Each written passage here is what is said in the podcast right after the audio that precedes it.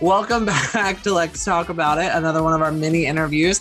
Uh, this one with the lovely guest Ace, who um, I have had the pleasure of speaking with in private and who has, you might recognize from Dilly and Dally.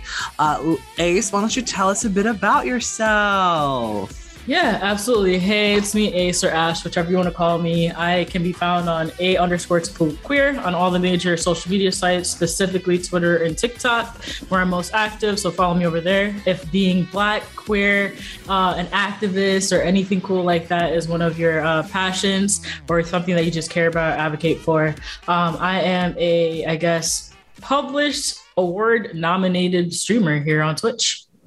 Period. Give it to him. You gotta flex it. You gotta you feel me? it. It's Saturday. okay? Period. and so you um, are joining us uh, with Fig, correct? You will Absolutely. be serving uh, in that capacity. Why don't you tell us a little bit about Fig and and why it is so important to you and the community at large? Right. So Fig is going to be having me on as the grant writer, which is pretty cool. Uh, Fig, we're going to be looking for grants to help marginalized creators to really, you know, be a, be who they want to be as a creator without a financial holding. Uh, so we'll be helping them financially and emotionally and everything else that they need in order to create their content and to be focused solely on that content. Um, I think that's most notable or most needed in this space because a lot of marginalized creators, whether you're black, just POC in general, disabled, what have you, don't have the financial needs to create the content that they deserve and they're proud of. So Fig is, you know, comes into the gap for that to help propel your future. Yeah. Um, and it is like it's really important when we think about these things and we talk about these things because like um you know everybody looks at people who stream and they're like, oh, that's such an easy job. All you have to do is play games all day. like, no, it's fucking work for anyone, period. But like, so like if we have somebody sitting in perfect privilege, like we have this like cis het white man sitting playing his games, whatever, like that's still hours of work that's research into games that's you know all of that stuff and so then if we take degrees away from that. All right, now it's a white woman. So oh, automatically misogynistic comments. People, you know, she has to really think about what she wears on stream. Otherwise, she's going to get comments like this and comments like that. Like then we remove another degree, like it's a black woman or it's a queer, mm-hmm. like you know, like so like the the further away we get from that like perfect privilege of being a cis het white man, the harder it gets to you know right. create and exist in this space. I mean, just a couple of months ago, we were seeing all of those hate raids happening to marginalized creators and Twitch mm-hmm. doing nothing about it. Absolutely. Uh, I think you bring up great points, especially with the movement against uh, or to empower Twitch to do better. Hashtag Twitch do better, right? Um, I've been working with Color Change, which is a national organization that works to advance the the rights and just privileges of Black people um, and they have been monumental in the movement itself because they've been working with certain Black creators to create content on behalf of Twitch Do Better, uh, Wreck It Ravens campaign, which has been really cool. Um, I was in New York City filming for them an interview uh, on how I was affected by the hate raids, and that should be mm-hmm. coming out this month, if I'm not mistaken. Awesome and they had a, a, a, session a couple weeks ago where five black creators myself included co-hosted with them um, just having a night of black joy. We had over 80 black creators in a discord call just playing different games together.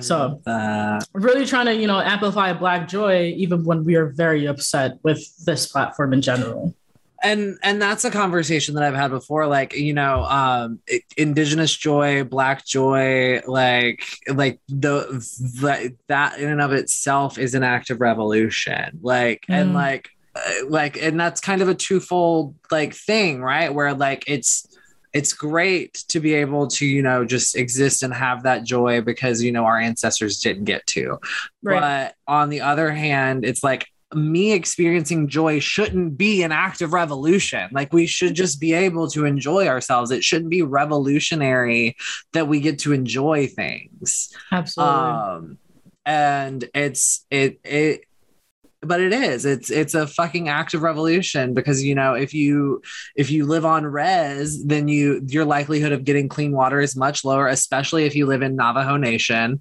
uh you know it's much harder for black uh, families and black people to build up generational wealth because they are intentionally kept out of that fucking club. Like we talk about, I've talked about in the past, like the way that school systems are set up is inherently racist and classist. Like, you know, schools get funding based on the property taxes of the people in that area. Oh, well, guess who historically can't own property or has a harder time owning property, especially nice property? Black people, indigenous people, like immigrants, right. like it, you can't like there's so much that needs to be an overhaul and like number one is just our attitudes uh, in general and like the the attitudes of allies and non-allies alike because the amount of times literally just recently in the production that I was doing there was a moment uh, where I corrected somebody on my pronouns and like it seemed fine and like like we had moved on. But then we were at the wrap party, and she wanted to come up to me and tell me how like how how much she never would do something like that, how much she never would want to harm me, and how she's such a good ally. And it's like her, her, her, nothing about you. Like, girl, like first of all, first of all, we have been moved on from it, Mama. Like, why are you bringing it up again? Clearly, mm-hmm. you've been sitting on it and not feeling good about it. it. Your feelings are not my responsibility. Absolutely. Like, first and foremost. And like your feelings are nobody's responsibility. Somebody can elicit elicit an emotional response from you. Like somebody can trip over like somebody can trip over a trigger. Somebody can you know say something a curt type of way and make you feel a type of way. And but your emotions are still your responsibility and your reaction to them is still your responsibility. Absolutely. And so like just because you don't feel good about what happened doesn't mean you have to make it my problem because it's not on me to make you feel better about how I made sure you understood who I was and how I operate. Right. I mean, the one thing that I always say every time that I do something like this is that intent doesn't equal impact. Um, you can have one intention, but the impact is vastly different than what you intended it to be. Um, you don't hold power over someone's impact that is someone else's. Uh, we have to be careful day to day just to not even hold in other people's emotions or be responsible for that because we're going to continuously re traumatize ourselves as marginalized individuals and humans nonetheless. Um, we were talking about mental health before we got on this call. Mental health is very important. And one thing that I've learned when like focusing on my mental health is that I cannot hold myself accountable, responsible, or empower of how someone else chooses to react to a situation that I may have or may not have put them in. Yeah. What we can do as people is just take that, take however they are, take them for who they are. And if we want to move forward with that person in our lives, don't continuously re traumatize them. Apologize, right. move forward, and let them hold the conversation that they need to hold within themselves and with us to move forward positively or negatively. Yeah, and like I I 100% agree. Like I've talked about it on my podcast before. Is like I I definitely you know people I definitely care to hear where someone is coming from on things because that gives me a fuller picture of everything but it doesn't necessarily matter like yes if you've hurt me and my feelings or if you've you know hurt somebody or whatever like if that wasn't your intent, sure, you can let me know. So that lets me know whether or not it's worth continuing. Mm. This impact that has to be dealt with, and whether you're a part of dealing with that impact or not, like depends on the situation. Like, and that's the other thing is like sometimes when a thing happens and you have an impact that you did not intend, you sometimes can't be the one to alleviate it. All you can do is say sorry and get out of the way while they deal with it themselves or other people deal with it. Like it's not all like you can it's it, and I love to look at Moana the movie for this cuz like we look at how you know uh, Maui could not return the heart because he's the one who traumatized her. He can't be the one that heals her. You, You know- break my heart that you broke. like, right like, yeah like there's this um there's a huge impact that you can have without realizing it and and intent matters to a degree but your intent does not overwrite the actual impact that was had exactly. And i think that's what a lot of people don't get. Like when they make these genuine mistakes and then they try to over explain and talk over you and and like literally i was just trying to vibe at a fucking wrap party and here's this wh- white woman white womaning all over me. Like hey this was already handled and now you want me to handle your feelings about it. Mhm. not my responsibility. Talk to your therapist. Talk to your preacher Exactly. And I feel like that's that's the like relating it back to Twitch, we have to remember that like we can't hold ourselves accountable for what Twitch doesn't do. right There's a lot of advocates that get very upset and it messes with their mental health. And that is valid. It's a valid response to have it mess with your mental health. When you care so much about something and you're not getting the, the result that you want to have, valid. But I urge and employ every advocate or just human being in general to try to separate the two. When you're at your computer and you're advocating for Twitch to do better, please, please, please step away at some point to take care of you, the individual, because you can't have you can't advocate for anyone if you're half-assing yourself.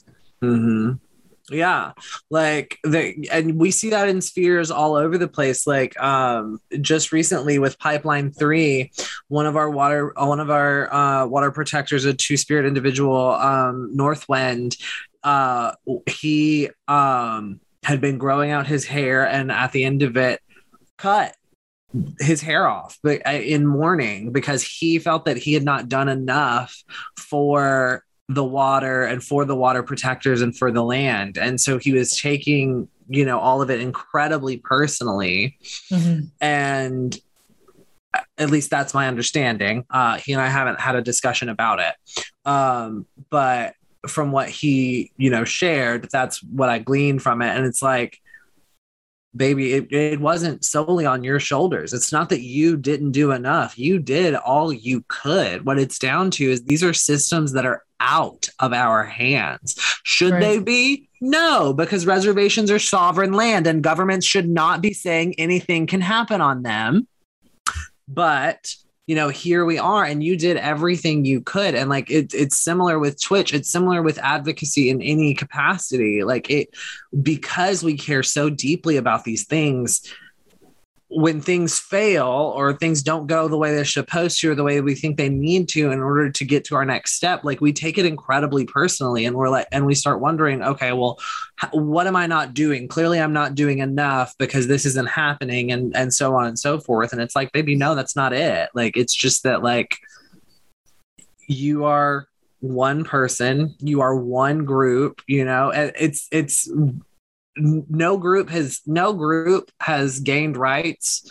Like if we look at civil rights if we look at anything like that no group has gained rights because of the actions of one group or one individual. It's been multiple groups working for the betterment. It's been multiple individuals working for the betterment. And it's it's down to the fact that I think a lot of people get overwhelmed and desensitized. It's it's a reason why I don't share a lot of those graphic images of um, violence against Black folks and violence against Indigenous people because all it's going to do is re traumatize the people who belong to those groups and Mhm. desensitize the people who need to be seeing it.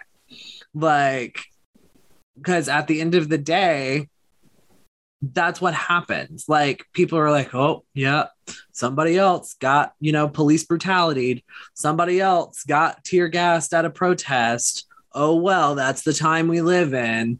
Where Mhm. it's, and it's like, girl, Right. no. So, like, my shift, instead of like sharing those graphic images and stuff like that, is like I talk about the real world impact. Like, I, I pull up the statistics, I pull up, you know, the projected futures. And like, Mhm. We were um you know indigenous people and um environmentalists were talking about you know the future of warfare isn't nuclear it's it's it's water it's land it's resource because that's so much more subtle because if we go on a grand scale with warfare it's mutually assured destruction because so many people have fucking nukes. But if right. you do things like poison the water supply then it's much more subtle. And guess what? The navy did that and lied about it for months and you know it it back on mental health it gets to this point where it's like at what point is my sense of doom and dread and my constant anxiety at what point is that my mental illness or just being aware of the times that we're living in uh, right. you know it's and so like try and then trying to come and have an escape in gaming or in you know whatever and then to have people hate raiding you there like this is supposed to be my escapism this is supposed to be my cute little dissociative moment where i don't have to live in the, in the actual reality right. and so things like fig are going to help us you know not only get the funding to put out quality content but also not to feel afraid or obligated to engage with stuff like that because that's a huge part too is a lot of the time we as marginalized people have the burden of education on ourselves like a lot of the times i'm the only two spirit person somebody's ever met a lot of the time, you know, they've never seen somebody who expresses the way I express or use they them pronouns. So I have to have a whole fucking gender discourse with somebody. Mm-hmm. And it's like, I'm just trying to wear a cute skirt and go get a fucking latte, bro. like, I'm not trying to have gender theory conversations right now. Right. And there are literally people that get paid for that. I, I had a a um a conversation last week, and for my team Queer Sauce, we had a collaboration with Zero Cancer, the, a national organization, you know, to end can- um, prostate cancer. And I spoke to their VP of Health Equity on my stream. He's a black mm. gay man, and we talked about advocates, whether like in the professional state, if it's okay to like reach out to your employees and ask them certain things about like, oh, being black, being this, and you know, some people have their affinity groups at work, like they have like a women's group, a black group, whatever. But how important is that? And how much change should they be making? Because at the end of the day, you are re traumatizing these individuals in order to have some professional gain. Oh, we did right. this, but we had the backing of the women's group. We have the backing of the pride group. We have the backing of this. Please remember that we have individuals that literally get paid as diversity consultants, i.e., myself, to, to talk about these things, you know, shameless plug, to talk about these things at choice um, and don't re traumatize people for free. Because if you're going to re-traumatize yeah. me, you're going to pay for it. Right. Like that's the whole thing is like there are like it, it is one thing when I am putting myself in the space of being an educator. Like when I step into an episode of Lex Talk About It, that's one of my heavier topics. Like if I mm-hmm. am stepping in to talk about being in a male body and being the survivor of multiple sexual assaults and what that looks like. I mm-hmm. am preparing myself for that and to have those conversations. If I am stepping into a role to talk about sex education, I'm preparing myself for potential personal questions. And I can I, I, can always be like that's too personal. We're not talking about that. This is a clinical talk about this. But like and you have indigenous people who are like positioning themselves as cultural educators. And so it's completely different for you to look at a TED talk or go to a workshop that's led by somebody who is literally putting themselves in the position to educate than it is for me to correct you on my pronouns and you to ask me about you know this that and the third fucking gender identity. Like I I have people all the all of the time asking me about, "Oh, well, my son, you know, is starting to, you know, show interest in makeup and blah blah blah. Do you think he's?" And I'm like, "Ma'am, this is this is this is a Wendy's. Like I'm not here to speculate about your child's gender experience or expression. Like, if your son wants to experiment with makeup, fucking let him experience experiment with makeup. I get that it can be scary as a parent because you know what the world is like, but also it's a lot less scary for your child if they know that their home is a safe place. Right. Because I did not have that growing up. I did not have a safe space at home or at school or anything like that. And so, like, I'm still dealing with the repercussions of that now. So, if you can just allow your child to be your child and to do what they want to do and just support them and like give them the finer points, like, that's fine. And guess what? Therapy exists for a reason, not just for your kid, for you. Like, you know, like, it's not therapy isn't this thing that exists for people uh, only for people who have mental illness. It exists for people who need a professional unbiased ear. Right and therapy is good for any and everyone like like you said it's not just for people that have diagnoses like at the end of the day i had to realize in my own personal life my friends are not my therapists mm-hmm. and if mm-hmm. i go to them and i talk to them about the same thing over and over and over again there's no progress now you're just literally sitting on my couch listening to me talk. It's okay to go to your friends and talk to them about issues, but if there's no solution, then what the hell? Um, a therapist is a paid individual that takes your shit and like breaks it down with you. So making sure that you have that support system is equally as important as having your friends and family there for the happy things too. Right. It's like you know, we we talked a little bit about this when I was talking with Amber and it's like I would love to be able to always be there for my people, whatever they needed, no matter what. But I would end up killing myself because, you know, for all of the things that I can't fix, I would feel guilty about not being able to help them with that. And then I'm dealing with my own shit on top of that.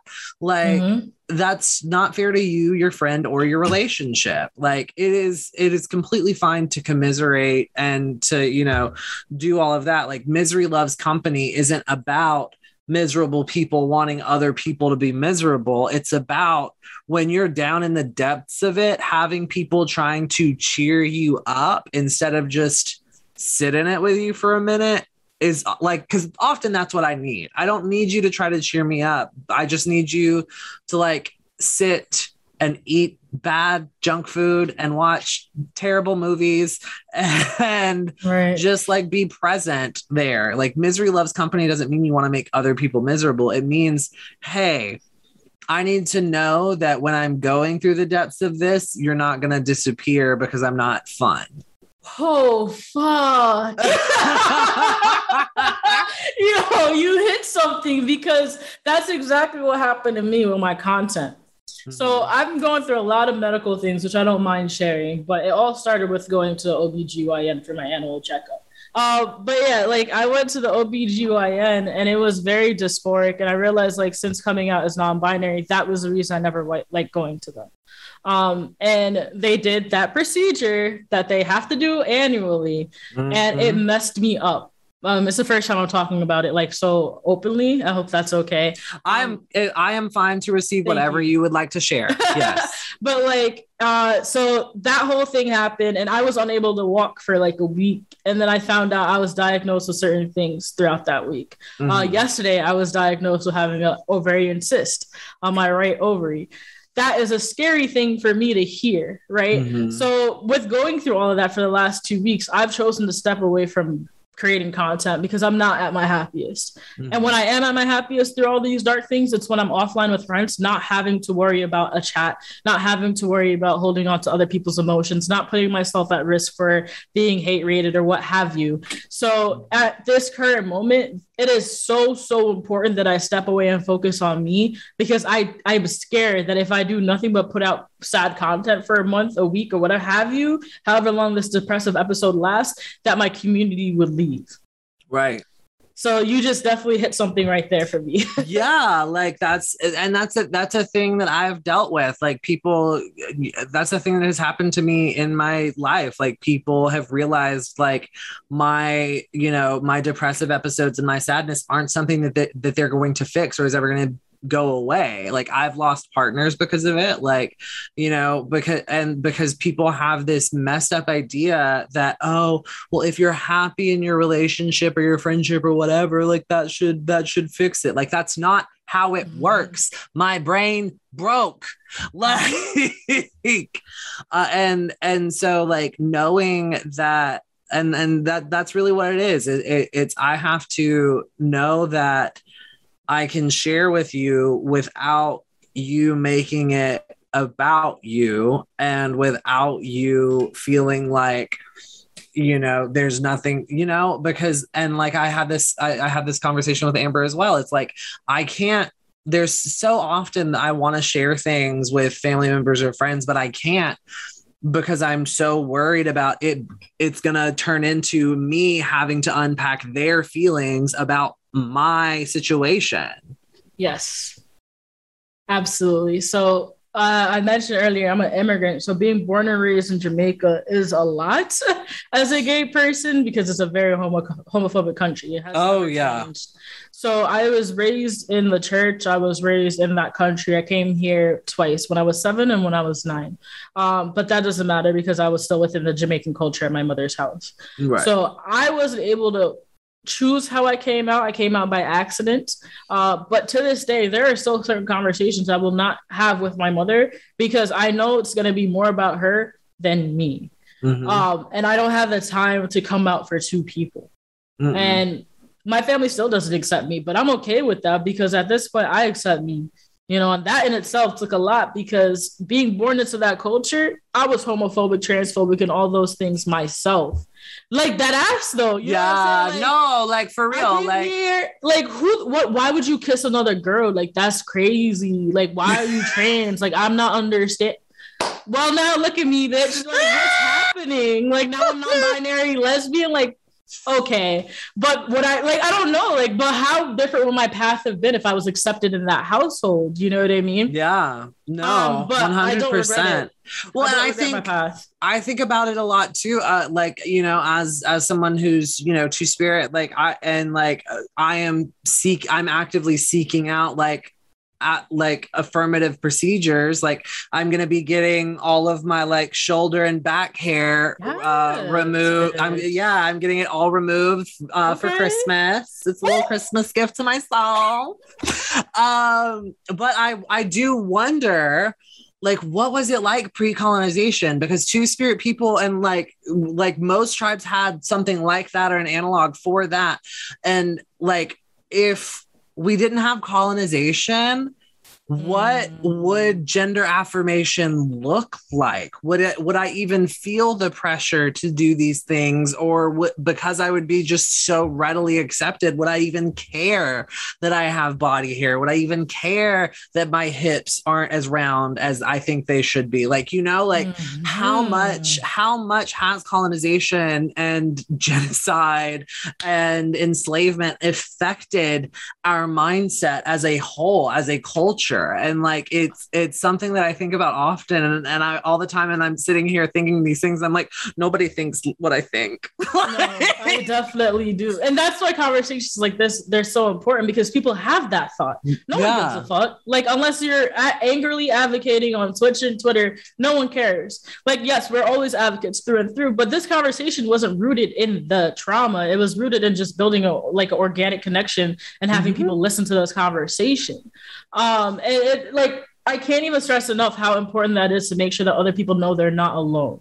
And that goes back to your point of like, if you didn't feel alone as a result of all these movements, or it's interesting to me that individuals don't realize what these movements have done to us. Because uh, you're right. If they didn't happen, would we just be humans? and we wouldn't have to self-identify in these various ways you know what right. i mean to feel so empowered in who we are yeah. Like it's it's it's fucking wild and um i think we've made up for a little bit of the lost time but we are definitely going to have to continue this conversation on a full episode of Lex Talk About It yes. in the meantime let everybody know once again where they can find you darling Absolutely. So, like I said earlier, my name is Ace or Ash, whichever you want to call me. I am A underscore typical queer on all major sites, uh, most notably on Twitter, Twitch, and TikTok. So, follow me if you like blackness, queerness, non binariness, or just advocacy in general, because I'm your person. Period. And as always, you can find me on. as always, you... sorry period. Uh, you can always find me on Lex Stop Talking on Twitter. Uh, you can find me on my podcast, Lex Talk About It, anywhere you listen to podcasts. You can also find me here on the Novi channel. Uh, uh, just be prepared for a lot of screaming about Indigenous issues, uh, BIPOC and uh, like Black, Indigenous, people of color issues at large, um, mental health things, queer ass shit. Like, if you like that stuff, yeah, drop a follow. Oh yeah. Take care of yourselves, be kind, and know that the only thing you owe anyone is the kindness that you owe yourself. I love that. Hi, welcome in, welcome in. And welcome back to another short installment of Lex Talk About It uh, with me, your host, Lex, as always. Uh, I am joined by Ryan. Uh, Ryan, please uh, introduce yourself to the people. Yeah, so uh, I am the founder of uh, Realm Warp Media, which is a fantasy and sci fi uh, multimedia company. We're focusing on uh, TTRPG content right now. Uh, and I've been doing that since about uh, late 2017. Uh, started off on the DMs Guild, kind of migrated to DriveThruRPG and Kickstarter, which is where I'm at now. And now I'm kind of focusing on kind of mentoring other people and um, helping BIPOC and LGBTQ people kind of find their voice uh, in the industry because uh, they don't have enough of a one.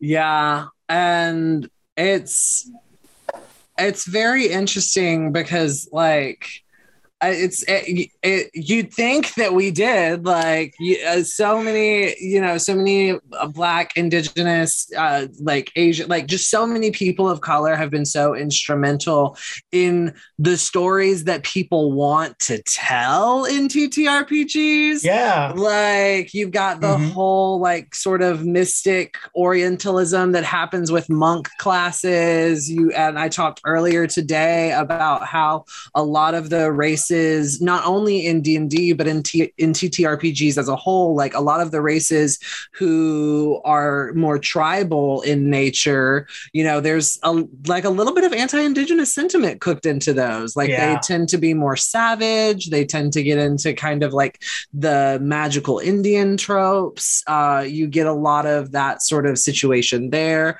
Uh, not even talking about the anti-blackness that pervades like orcs and stuff like that within D&D. Yeah. Like, mm-hmm. you know, there's so much that they want to use and they don't want to listen. And so I'm super excited uh always. Uh oh, oh, it looks like oh, hang on. We have a very special guest for a very special second. We have a giveaway to do. Oh my goodness. Hi. We're going to give away a whole bunch of stuff. Realm Warp here has donated a huge bundle. Oh, it is like oh my god. It is 22 books. 22 D&D fabulous books. Yeah. Holy it is shit. crazy. Can You're crazy, Brian. Through, while while we are doing while people are entering for the giveaway let's run through what those books are 22 oh yeah yeah I don't know if I can remember what they all are. you were like that box, take it. I don't know. Yeah, yeah. yeah, yeah. Uh, am I running through that or? Yes. Yeah, sure. Yes. Run through oh, it. Okay, through okay. It. It's, it's yours. Okay. You wrote them. Yeah, yeah. Okay, true, true. Uh, so uh, a lot of them have to do with um, my Cities of Myth uh, kind of campaign world, which right now consists of um, kind of a campaign world of Fallen Camelot and Atlantis. Uh, so there's uh, there's two main campaign settings and then a bunch of expansion packs. We have giants, extra subclasses, magic items, uh, and that's yeah. probably like I don't know ten at least of the the products. Yeah, um, I'm excited. I'm super excited about Fallen Camelot because it happens like a hundred years after the fall of Camelot, and it's just yes. oh my god, it's so fabulous. And Morgana's on the throne, and she's just like uh, come take it from me, boys. And uh, First of all, first of all, I gotta say, I will never not have a hard on for Morgana. I Nice. love her. yeah, so thank you. yeah, and so all all of those uh, products are predominantly written by um, people who I brought on who are LGBTQ LGBTQ or um, BIPOC, uh, especially people from the the backgrounds that we're creating from. Mhm. Uh, and then we have things like uh, Dragons, Delvins, and Dives, which kind of rips off Guy Fieri a little bit. Uh, lots of quirky. Yes, he would love it. Lots of quirky dragons and dragon lairs. We have uh, Perks and Pains, which is like extra role playing feats for your characters to take. Um, we have Tavern Games. Uh, just like other I really like the play. mobility, the mobility device. Yes. I thought was really important. That was Yeah, really we have- fabulous. um, a, a short product about ways to introduce magic mobility devices and also how to create them yourself for your own game. Um, so a lot of this is stuff we've worked with on um, on other with other creators. They partnered with me, um, and it's it's all f- focused on inclusivity and representation. We love them. All right, I love it. Let's let's do this. Are we ready? Yeah. do it. Already? Oh my god. All right, we're gonna pick this. We're gonna pick it. All right, who gets it? Who gets it? Who's it gonna be? Who's it gonna be? Is Flizzard Gaming. Yay! Yay! Flizzard was actually the very first person in chat this morning when we started. Oh, So, they worked for yes. it. Yay! Oh, thank you for hanging out, Flizzard. I love it. That's so awesome. It makes me so happy. All right, you guys have a fabulous conversation. Thanks, I'm Kyle. gonna dip out. Yeah so let's let's get into that. Like let's get into the mythology of it all and like bringing on like yeah so talk to me about it. Because first of all Atl- atlantis. Yeah, my gay little heart. Ugh soars soars Atlantis is super gay. Um, we have a lot of uh, like poly and uh, LGBTQ art as you uh, should in the product, uh, and the whole the whole island is just like we love everybody. We don't, uh, you know, we're not restricted to gender, um, Yeah. which was really enriching for me uh, to be able to see writers write that um, because I I'm relatively new to this uh, advocacy, um, and so every time I work with a new team, I learn something new, uh, new perspectives and all that. So uh, it was really it was really edifying to be able to work with a team that could really bring that to life uh, in a way that that I never could. Um, so yeah, Atlantis is and i is do amazing. And I do want to say, like, I think that that's also very, uh, very much a thing to like be wary of as well. Like, so many times we're like, when when someone sits in a place of privilege, but they, you know, are somebody who is connected to marginalized people and wants, you know, recognizes that there's a need for those stories. So often the drive can be, oh, well, I guess I should write it since I have the audience. I should be Yeah. willing to write it, and it's like Yeah. sometimes you need to just direct your audience to somebody who has the knowledge to write that uh Yeah, you know yeah, definitely. Um, and that's I mean that's what we're trying to do with um, the, the upcoming mythology stream. So starting in January, we're looking for people from um, from non-Eurocentric backgrounds, so uh, indigenous from any country, uh, BIPOC, etc. Um, and we want them to tell their stories, and we want them to uh, put their stories in a in a D and D adventure, just a one shot, uh, and then we're gonna we're gonna sell it for them, and they get you know a, a considerable amount of the profits, uh, as, Right. as much as we can reasonably give them. So uh, yeah, I I didn't I started out doing D and D kind of for myself, just to explore my own creative outlets. Um, but I, I realized that being in the position that I am, you know, super non-marginalized, super privileged, like I I needed to not not speak for marginalized people, but give them the voices that they needed. Um, so I, I do that as, as much as I can. Um, Atlantis was a big step towards that, and uh, this mythology stream will be as well. Um, and yeah, and I believe um, Fig is launching soon as well. Um, yes, uh, we are we are building Fig up. That's that's the whole point. Like, go ahead and exclamation point charity. That's our that's our that's what we're raising money for today. Yeah like that's Yeah. the whole point is to have this kind of cycle of uplifting uh each other and and finding new voices whether they be black indigenous asian queer trans disabled like it's all about lifting those people up. Um and yeah that's that's uh another like that's that's one thing that i find very interesting um is like including disability in games Yeah. um because it's not something you see a lot of uh the closest i think i've ever seen to it was a, a campaign that brennan uh brennan lee mulligan ran um where it wasn't necessarily disability but they did sobriety uh and Oh. so he had yeah so two of his characters one was a recovering alcoholic and one was a recovering drug addict and so they had they had a, a they had worked with uh substance abuse counselors to build a system on how to do that and so they would have to roll for certain things like okay like this this is one of your triggers do a sobriety roll um which was really interesting um yeah. and so yeah like let's talk a little bit about including disability in your game because we were talking about you having uh mobility Yeah. moments yeah Yeah. So um, about a year ago, someone came to me. They said, "I have this mobility product. I think you can probably move it a little better than I can. Get uh, get more audience on it." Um, and it, it was definitely uh, in line with my mission. So I, I said, "Yeah, let's." Uh, you know, I purchased all the art and did all the layout and stuff for it. Um, and yeah, we just we need more people to see it. This was right around the time when um, the combat wheelchair came out, uh, which was a big yes thing on Twitter. I there's a- remember seeing that. Yeah. uh, bigger thing than it should have been, of course. But um, yeah, so we, we just wanted to add our voice to that. And um, uh, the author did a great job. It's it's a small, it's like 10 pages maybe, uh, but there's so much packed in there. There's different magical mobilities.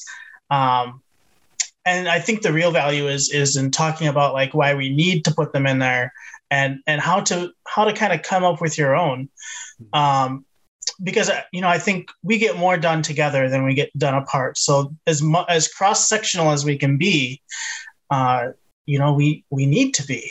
Yeah.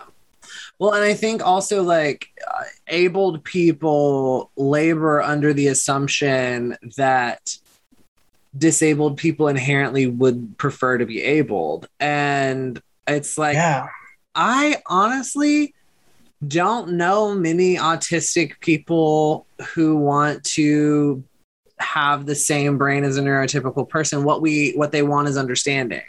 Um you know i i i i don't know a lot of deaf people who would prefer to be hearing. Like there's a whole um but there's a whole culture in deafness and Nyle DiMarco uh talks Yes. about it all the time he's Mhm. like I come from a completely deaf family. My my bro- all of my siblings are deaf. My parents are deaf. My grandparents are deaf. Like I would not want to be hearing. Like I don't care about Mhm. that. What I care about is being understood and being accepted. And um I think a lot of abled people assume that when a disabled person sits down at a tabletop, they're gonna do this high fantasy of like being able-bodied. And that no, not necessarily. Like they may want to have their wheelchair in game, but they can't because there's not a mechanic for that.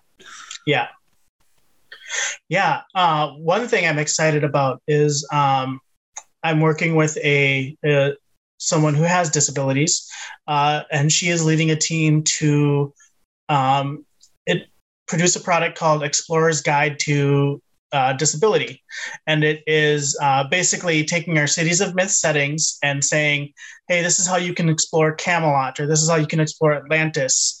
Uh, within the the worldview of of disability so autism spectrum or uh, prosthetics. You know, those are all things that we're covering in that product. Um, that that's a ways away yet from being finished, but I, I'm excited that I was just able to find people who were willing to work with me on bringing that to life. yeah like it, it's something that's definitely needed um and yeah it's something that we have to change our attitude about a lot too because like i had this conversation on an episode as well of like when we're GMing and we're doing things like we have to be cognizant like sometimes you're doing stuff and body horror becomes a part of that but we have to be Mhm. cognizant of what we are considering body horror Mm. like is a lost limb or a malformed limb like a malformed limb should not be body horror. Like there are people every day who are born that way.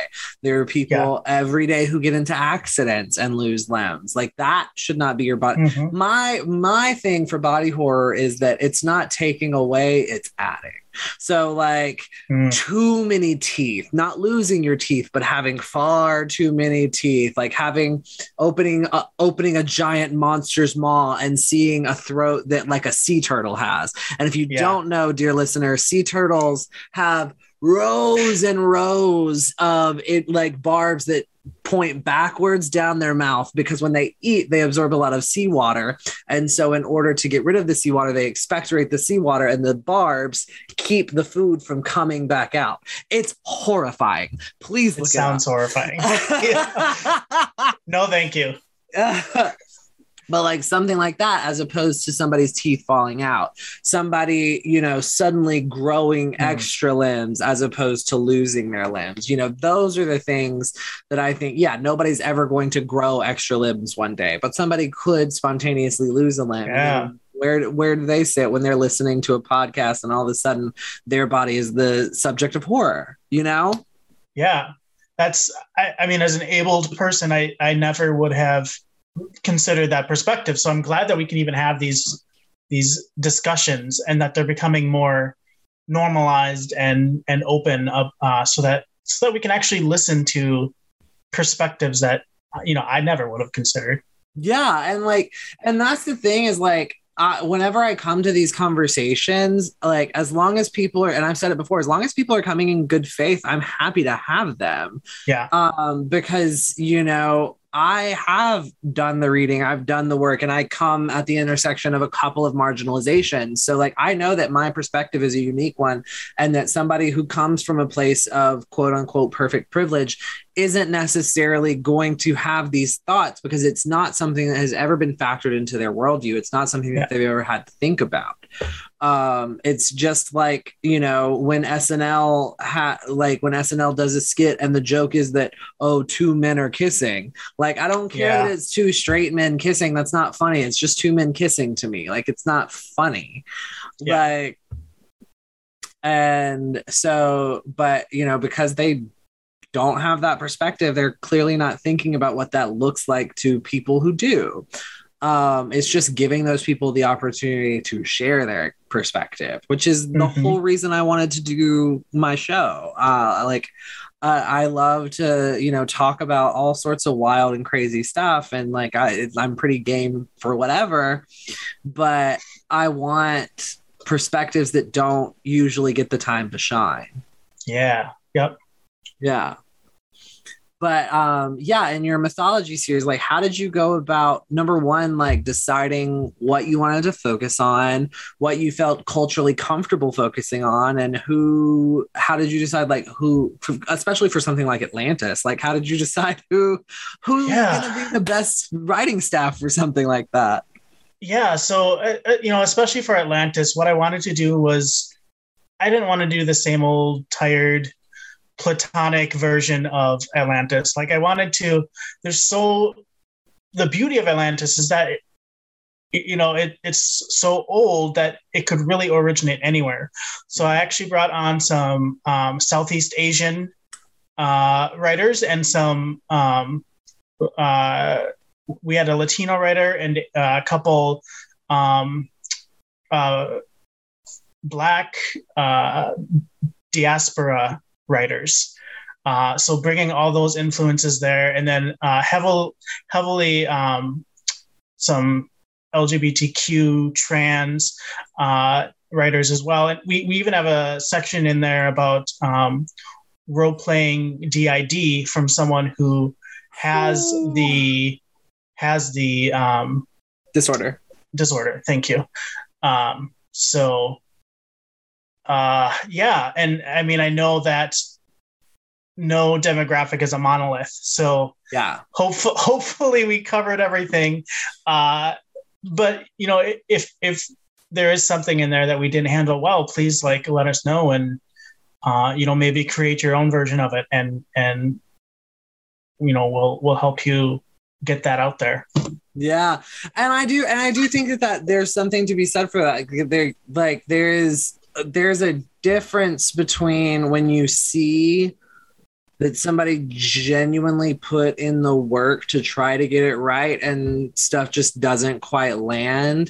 There's Yeah. a difference between that and uh, there's a difference between that and somebody like what Wizards of the Coast just did of like, oh, we've hired all of these writers to write these stories and do these things and then at the last minute changing everything that those writers had done and putting it out anyway Yep. like first of all girl you don't think people's gonna talk like an nda only covers so many bases Yeah. Like that's just like when i when i've done these non-union projects and they want to act like they're paying everybody the same rate but they they, they don't think we talk they don't Yep. think we talk about what we're making they don't think we talk about like what our expenses are like no bitch that's not how any of this works Yeah. yeah like it, it's a community for a Definitely. reason um Yeah. And so there's a big difference in like seeing that somebody actually like tried and missed the mark versus actively Mm. didn't actually care um Yeah. and they're like we're gonna get your money anyway so Yeah. And so like i think that is really important uh and that's a really important you know thing to be known is uh and to make known like as a creator like hey like the, these are the steps we took to make genuine effort and if you see that you know stuff is not feeling good and doesn't hit the mark like please let us know and we'll figure it out Yeah. um Mhm. you have to be constantly learning and striving for better uh because otherwise you're stagnant and stagnant things rot Definitely. Yep. Uh, and and as someone from kind of outside, you know, there's no way I'm ever going to be able to think of everything. Uh, and and even even with a team of like five or six marginalized creators, they're not going to be able to. Their experience isn't going to translate to every experience of every other marginalized person. So.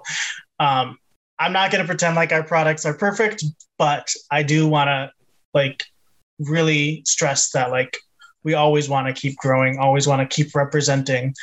Um, so please like follow us on facebook or twitter. And you notice something call me out. I'll, I'll be i'll be understanding about it. Just be Yeah, relatively nice.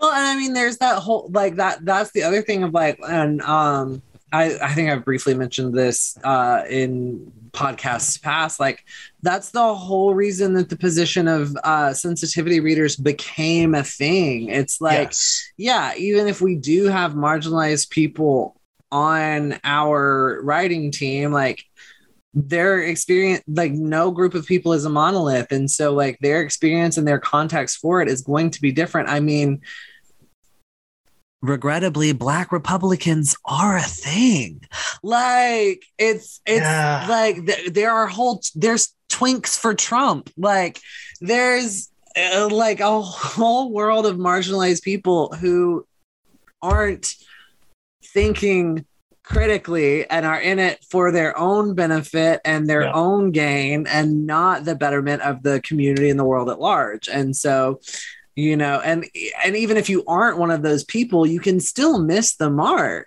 like you can you can be a queer person of color and still you know grow up in a rel- relatively privi- privileged lifestyle it just it all Mhm. depends on what your life experience is what context you're going to be bringing to these things um, Yeah.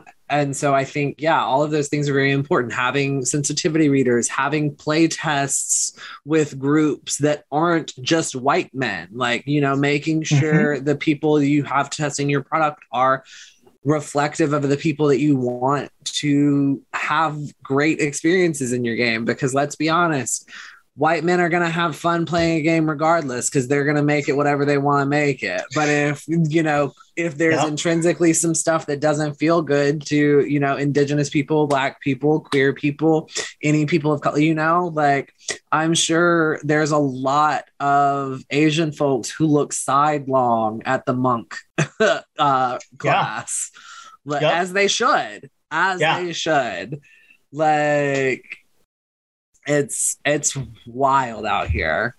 Yeah. Yeah it's uh, hard to navigate but i think um, that's the value of community right? We we navigate Yeah. it together.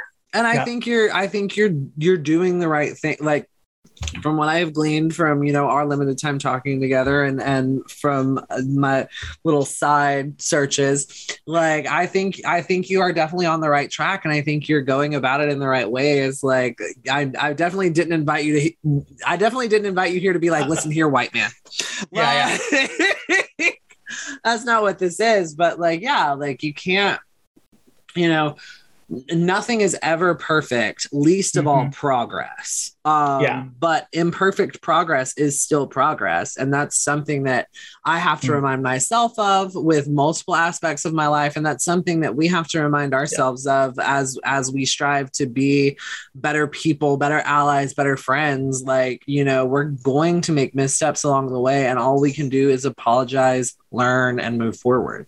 Exactly. Yeah. Um so the myth- the mythology stream that we're launching in january Yes. uh uh this kind of grew out of that um you know i'm i'm not able to really write about a lot of those things that i don't have experience about those uh, non-eurocentric things um so we really wanted uh especially like new creators or creators who haven't really found an audience yet we want them to come on talk about the mythology. Uh, I, I believe Kyle will be hosting that, uh, and um, just share your experience with us, and then maybe make a little money off of it too. Um, because if we can invest in you, if we can invest in marginalized populations, um, we're all going to be better for it yeah we're all going to have a more rich perspective. Um, so we're still looking for people to come on that stream. Uh, it'll be we're we're going to aim for once a week. Um, we want people from you know Southeast Asia, South America, uh, Indigenous people, uh, Uh, African Americans, you know, all all sorts of people. So if you'd be interested in being one of those creators, uh, definitely like jump on my social medias and and let me know because we'll get you hooked up. Yes, absolutely. I have a couple of people that just sprung to mind as well. Like my little indigenous brain is going through all of the people that I know. I'm like, this person, that person, this person. Uh, but yeah, and like I think that's super important, especially like also like having people who are intersectional, like Afro Indigenous is a thing. Like I Yeah. know several people who are black and indigenous because of reasons. Um, but like, and that's the thing is like people don't realize, like, you know, I, I mean, if you listen to my podcast, you realize because I don't know how many times I've talked about it, but you know, there was a whole like there were black indigenous people in the americas before slavery ever happened. Like there was so much seafaring and trade that happened the whole reason that the continental us uh, those tribes had canoes is because of the Taino people in Port in what is now Puerto Rico, like the the Dominican, the Haitian indigenous populations, like that is Afro indigenous, and Mhm. and like people people want to hear you know Native American and only think about the United. Honestly, they only want to think about the United States. They don't want to think about Yeah. the fact that Mexico, the fact that Canada, the fact that South America, all of that is indigenous. And like to be Yeah. to be ethnically Mexican and not just nationality Mexican. Like if you are ethnically Mexican, that is an inherently mixed indigenous identity. Like Yeah. Like we we traded with each other from the from Canada to the in South America, there was Native American Sign Language was the only universal sign language. Like we all Mhm. spoke that as far as sign language went because we didn't speak the same verbal language. Yeah. Like there's such rich history in indigeneity and uh, across indigeneity across the world. Like you can talk about the Hamon people, you can talk about uh, the the indigenous populations of Africa. Like there's so much, and it's so rich. And I'm so glad that like you you see the value in it, and that you wanna you wanna amplify those voices. Yeah, I mean, I don't know if I could live with myself if I didn't. So, uh, Hey, right answer. no, thank you. Thank you so much for joining me. I know we're a little bit shorter than we wanted to be, but I, I don't want us to run off too long. Um, but thank you so much for joining me and thank you so much for like doing the work because it is work to unlearn the things that we've been taught in this Yeah. world and to try to try to drag a community tooth and nail into being better and to recognizing hey these people's voices are worth listening to and Yeah. uh, to kind of sit at the sit at the doorway to that bus and and take some of the hits is is valuable it, it's uh, it's my pleasure. It is. So, and thank you for having me. absolutely tell everybody where they can find you once again for me Yeah, you can find me on uh, Facebook at Realm Warp Media, Twitter uh, on at Realm Warp M, since it wouldn't let me put my whole name in there, uh, and my website is uh, www.realmwarpmedia.com. and that is realm warp r e a l m w a r p Yeah, Definitely. Thank you so much. As always, dear listeners, dear viewers, I am Lex. You can find me on Twitter under at Lex Stop Talking or my podcast, wherever you listen to podcasts called Lex Talk About It. And if you'd like to join the conversation, you can go over to novistudio.io and you can submit both a topic and yourself as guest if you'd like. Uh, enjoy the rest of our stream. I'll see you later.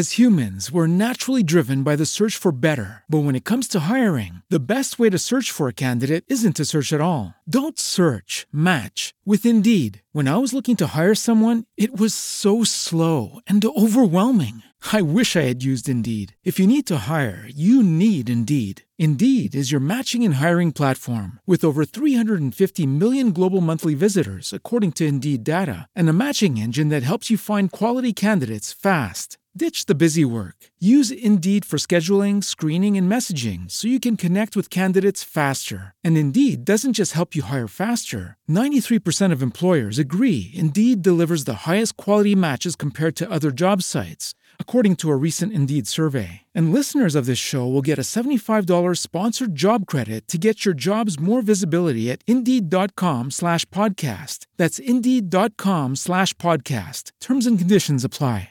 Hey guys, it is Ryan. I'm not sure if you know this about me, but I'm a bit of a fun fanatic when I can. I like to work, but I like fun too. It's a thing. And now the truth is out there. I can tell you about my favorite place to have fun Chumba Casino. They have hundreds of social casino style games to choose from, with new games released each week. You can play for free anytime, anywhere. And each day brings a new chance to collect daily bonuses. So join me in the fun. Sign up now at chumbacasino.com. No purchase necessary. Group. Void were prohibited by law. See terms and conditions. 18 plus.